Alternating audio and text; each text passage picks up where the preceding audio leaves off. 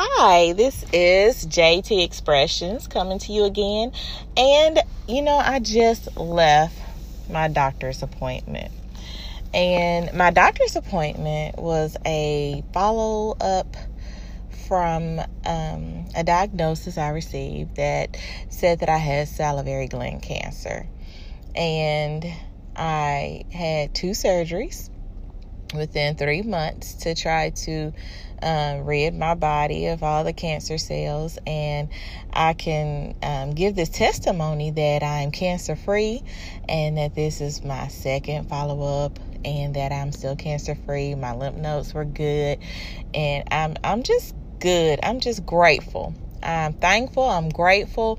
I, I just know the Lord is good, and I just had to stop and and and just stop and give this podcast to tell my testimony about you know when you're worried about little things or when you're thinking that life is not fair you realize that you know there are parts of your life that teach you lessons.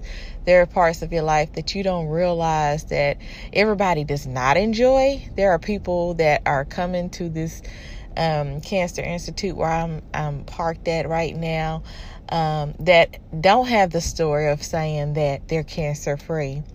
So I'm really trying to send this message out to people that if you're well in your body, and you have the use of your limbs and you don't have any diagnosis and you're living life, you know, please Take time to be grateful. Take time to give God thanks. Don't take it for granted because there are people that are very ill. There are people that can't walk. There are people that can't do the things that they need to do because they are so weak. But you are not weak. Realize that, recognize it, and know how powerful that is. And that's really what I just wanted to say. Um, I know within myself, at first I was like, why me? What is this? I couldn't believe that cancer could live in me. And I was um, having to go through a lot of prayer and a lot of um, self talk to get through this time.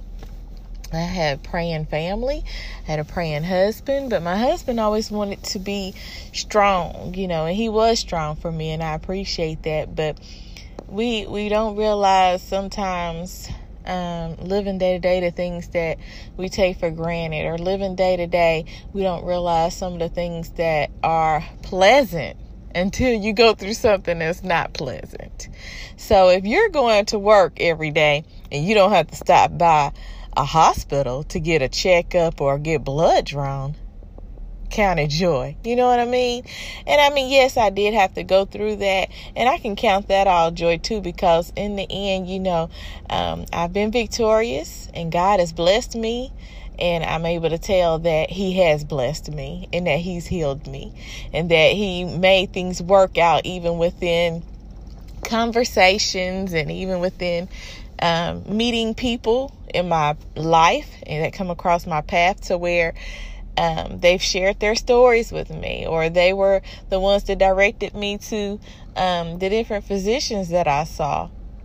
And they were encouraging. I mean, there were so many encouraging, beautiful people that um, I've encountered since I've had to experience this. So, again, um, we have to be grateful. I know my one of my other podcasts said, you know, how are we teaching children to be grateful? But adults, we need to realize don't complain. This life that we're living, we need to live it according to what God wants us to live it to, what is His purpose for our lives.